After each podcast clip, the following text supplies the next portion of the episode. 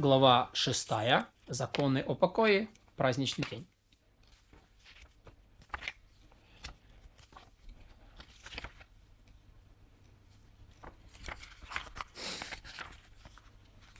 Да. Если праздничный день выпал накануне субботы, нельзя печь и готовить праздничный день, то, что будет есть завтра в субботу, потому что праздник не готовят на субботу. И это запрещено мудрецами, чтобы не стали готовить праздничного дня на будни, ведь каждый легко рассудит, если на субботу не готовят, то тем более на будни. Поэтому, если приготовили кушание с праздничного дня, которое, чтобы положиться на него и готовить и печь с праздничного дня на субботу, это разрешено. И кушание это прилагается, это на которое полагается, называется эрув кушаний, то есть эрув тавшилин. Почему называется Ирувом? Как во дворах переулках становится Ирув с канун субботы ради знака, чтобы не приходило в голову, что должно выносить вещи с владения владения в субботу, то это кушание делается ради знака и памяти, чтобы люди не воображали, не думали, что разрешается печь праздничный день, то, что будет съедено в тот же день, э, то, что не будет съедено в тот же день. Так, так нельзя. Поэтому это называется Ирув Тавшелин. Размер Ирув кушания должно быть не менее, чем с маслину для одного человека или для тысяч. Да? То есть не менее, чем маслина. И не делают этот руф ни из хлеба, ни из молотой пшеницы и тому подобное, но лишь из вареного кушания, которое едят с хлебом. Например, мясо, рыбы, яйца и тому подобное.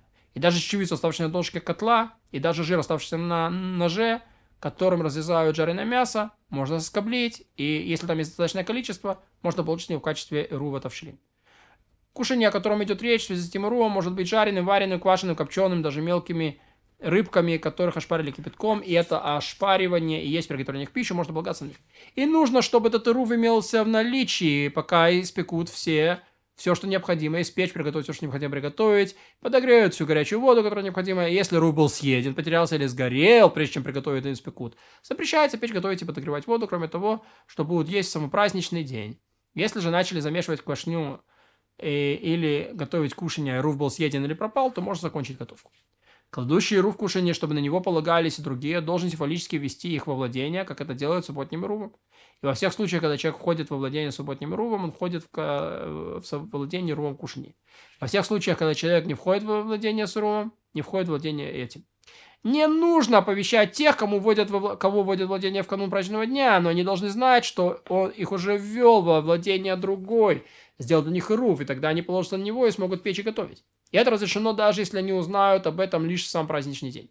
И может человек делать тирув за весь город и все его окрестности в субботних пределах. И на завтра возгласить, каждый, кто не положил рув в кушании, пусть положит на мой рув. Кладущий рув в кушании должен благословить. Благословен ты Всевышний, который осветил нас заповедями и заповедал нам заповедь Эйрува. И говорят, благодаря этому руву будет не разрешено печь и готовить завтрашний праздничный день на субботу. А если вводят друга, других во владение, пусть скажут мне и такому-то, и такому-то, и всем жителям города, можно будет разрешено печь, там, готовить и в праздничный день на субботу. Тот, кто не положил рув кушания, если и другие не положили за него, запрещено если готовить и печь. Под запретом также его мука, снеть. И запрещено другим, положившим рув для себя, готовить печь для того, кто не положил если тот человек не, вид, не ведет их во владение своей снедью. Чтобы получилось, что те, которые, что те готовят и пекут свое, поскольку приобрели это. А если захотят, могут отдать потом в подарок тому, кто не положил рув. Предположим, некто не положил рув в кушании, но готовил и пек, чтобы есть в этот же праздничный день, и осталась у него еда. Или же он пригласил гостей, а они не пришли. Разрешено есть остаток на завтра. А если схитрил, запрещено это есть. Если же кто-то приступил запрет, пек варил на субботу, без разницы, и ему, ему не запрещают есть. А чего же угрожают, запрещая схитрившему, но не запрещают умышленно приступившему? Ведь если разрешить схитрившему, все будут хитрить, и сотрется понятие ру в кушании. Но умышленно переступившие не, немного, но умышленно переступ, переступающих немного. Если переступил человек сегодня, он не переступит в другой раз. Если два праздничных дня выпадают на четверг и канун субботы, то четверг-пятница, делают ру в кушании со среды. Да, то есть канун первого праздничного дня. Если забыли, не положили ру в кушании, то пусть положат первым праздничный день и поставят условия. Как это делается? Кладут ру в кушании в четверг, говорят, если сегодня праздничный день, а завтра будничный день, я буду готовить и печь на субботу с будничного дня. И в этом ничего запрещенного. А если сегодня будни, а завтра праздничный день, то благодаря этому руву мне можно будет разрешено печь и готовить э, в, завтрашний, э, в завтрашний праздничный день на субботу.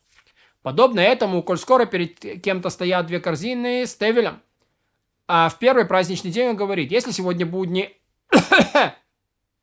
в этой корзине будет приношение на ту, а если сегодня священный день, я ничего не сказал.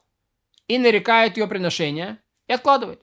На следующий день он говорит, если сегодня святой день, я ничего не сказал. А если, э, если сегодня будни, то в корзине будет приношение за ту. И нарекает его приношением, и откладывает. Как это сделал в первый день. Вот, который народ приношающий и ест из другой. То есть он играет с этим и говорит, что если сегодня будни, то я делаю самое. Сегодня есть будни, если сегодня святой день, я ничего не сказал. О чем идет речь? О двух праздничных днях в диаспоре. Но если в случае двух праздничных дней Рошана забыли, не положили Иру в среду, уже нельзя положить. Полагается на других, сделавших на них Иру.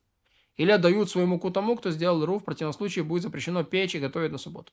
Если забыли, не отделили приношение к среде, уже нельзя будет отделить до исхода субботы. Все сказанное нам нами вещи были тогда, когда суд Израиля освещал наступление месяца, по свидетельству видевших молодой месяц, жители диаспоры устраивали до праздника, чтобы избежать сомнений, поскольку это не, не знали того дня, когда все жители Израиля осветили месяц. Однако сегодня, когда жители земли Израиля полагаются на подсчеты и освещают месяц в соответствии с ними, второй праздничный день в диаспоре не нужен для устранения сомнений, а стал просто обычаем. Поэтому я говорю, не должен человек в наше время делать под условием ни руф тавшелин, ни руф дворов, ни партнерства в переулках, не отделять десятины от Ивеля, а должен всего лишь это сделать в канун праздничного дня.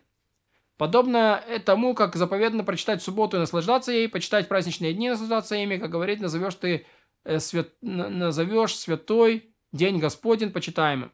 Про все эти праздничные дни сказано священный кодыш собрания. И мы уже разъяснили, в чем стоит почитание, наслаждение законов субботе. И подобает человеку не устраивать трапезы канун праздничного дня, от времени Минхи и далее, как в канун субботы, поскольку это входит в почитание. И каждый, кто пренебрегает праздником, как будто впадает в идолопоклонство. В 7 дней Песаха и 8 дней праздника Суккот, как и в прочие праздничные дни, запрещается оплакивать мертвого, поститься человек, его дети, жена, его внуки, все сопутствующие ему обязаны быть веселыми и радостным сердцем, как сказано, веселись ты, праздник твой, ты, сын твой, дочь твоя, раб твой, раба твоя, левиты, пришельцы, сирота и вдова, которые во вратах твоих, хотя радость, о которой мы здесь говорится, это, это жертва мирная, как мы объясняли в законах о праздничных жертвоприношениях. То есть не просто радость, а это жертва именно. В эту радость входит обязанность радоваться просто вместе с детьми и домочадцами, как подобает каждому. Например, детям дают жареные семечки, орехи, сладости, женщины покупают красивую одежду, украшения по посредством. Мужчины едят мясо и пьют вино, поскольку нет радости без мяса и без вина. А когда они едят и пьют, должны кормить пришельцев, сирот и вдов, прочих бедных и несчастных, а если запирают двери своего двора, едят и пьют женой и детьми, но не кормят, не поят бедных и негорченных, огорченных, это не радость заповеди, а радость брюха. А таких, сказал Всевышний, не угодно будут ему жертвы их, и которые им, как хлеб скорбящих. Все, что, которые едят его, скверняют, ибо хлеб их для них самих. Такая же радость для них, позор, как сказано, вот проклинаю у вас семя, раскидаю э, помет на ваши лица. Несмотря на то, что еда и питье праздники считаются заповеданным, не следует есть и пить праздник целиком. Закон в обычае таков. Утром весь народ встает, и идет в синагоги, в дому чтения, учатся, молятся, читают отрывки Торы, посвященные этому дню. Возвращаются по домам, едят, идут снова в дом учения, читают Писание, повторяют Мишну в середине дня. А после полудня произносят молитву Минха, возвращаются по домам, чтобы есть и пить до ночи. Если человек ест и пьет и радуется празднику, он не должен увлекаться вином, смехом, легкомыслием, говоря, каждый, кто добавит это, умножит радость праздника. Ведь пьянство, много смеха, легкомыслие – это не радость, а безумие и глупость. А нам заповедано не безумие и глупость, а радость, служение Создателю. Всегда, как сказано, то, что не служил ты Господу Богу твоему с радостью и сердечным расположением при изобилии всего. Отсюда мы учим, что речь идет о служении в радости. И невозможно служить Всевышнему ни в смехе, ни в легкомыслии, ни в опьянении.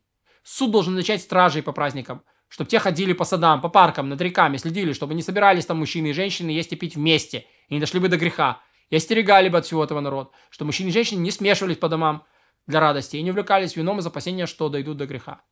Дни между первыми седьмыми днями Песаха и первыми восьмими днями праздника Суккот в диаспоре, их четыре в Песахе и пять в Суккот. Называются буднями праздника или полупраздничными, холя мой. Несмотря на это, в них предписано радоваться, запрещено оплакивать мертвых, поститься, разрешено оплакивать в них мудрецов э, при его теле, когда он лежит перед ними. Но после того, как его похоронят, уже оплакивать нельзя. Запрещено оплакивать его в эти дни. Нечего и говорить, что в Новомесяче, в Хануку, в Пурим оплакивают мудрецов при их теле, хотя в эти дни запрещено оплакивать и поститься. Но после погребения запрещено оплакивать. Не ставят ложе покойника на улице в будни праздника, то есть холя моет, чтобы не побуждать к оплакиванию и, но переносят его из дома к могиле. Не скорбят в будни праздника, то есть холя моет нету авейлуса, не разрывают одежду, не утешают, не умножают плечо в будни праздника по мертвому, только по близким родственникам, которые обязаны скорбить по нему. А если он был мудрецом или праведным человеком, или тот, кто стоял над покойный момент от, от летания души, такой разрывает по всему одежду, даже в холя моет, хотя бы он и не был им родственником, а во второй праздничный день не разрывают одежду вообще, даже близким родственникам покойного. Женщины в будни праздника при мертвом теле причитают, но не ударяют рукой о ногу и не оплакивают. Когда же похоронят мертвого, вообще не, не причитают.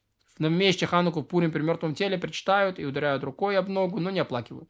Что такое причитание? Когда говорят, когда все, все отвечают, когда все отвечают, как одна. Все так отвечают. Это причитание. Плач, одна говорит, а все отвечают. И запрещается человеку произносить поминальную речь о своем по своему мертвому родственнику за 30 дней до праздника, чтобы не вошло это в привычку и не стал он грустен, тревожен, с болью в сердце от беды. Пусть удалит тревогу от сердца и направит мысли свои к радости.